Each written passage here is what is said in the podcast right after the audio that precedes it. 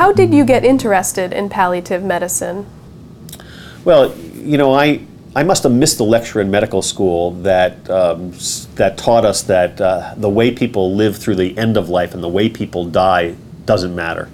Um, I, I really have always assumed that uh, the continuum of care includes making sure that meticulous attention to people's comfort and quality of life through the very end of life is what it's all about.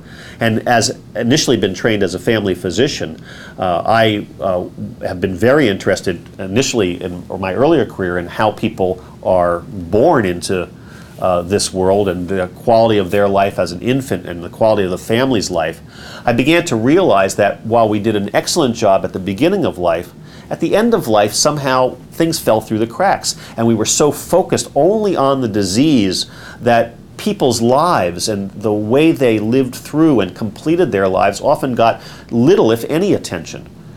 And people, frankly, were somehow inadvertently and through no ill intention somehow abandoned to figure it out by themselves.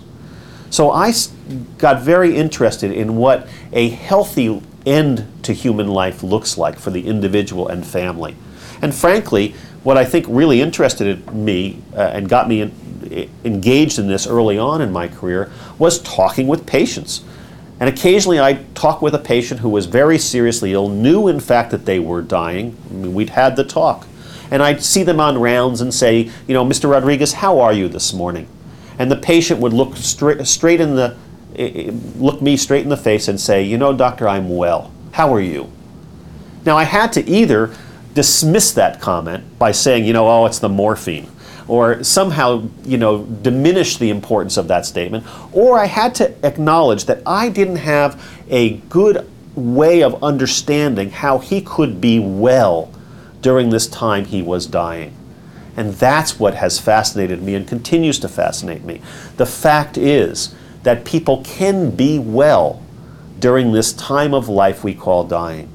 And as hard and unwanted as serious illness is, and the advance of illness often is for people, there, is, there are opportunities that people value during this life with illness for themselves and their family that are part of the human endowment and if we don't do our jobs well as physicians and nurses and, and clinical teams, often people are robbed of those precious opportunities to complete their lives in a manner that has value for them and their loved ones.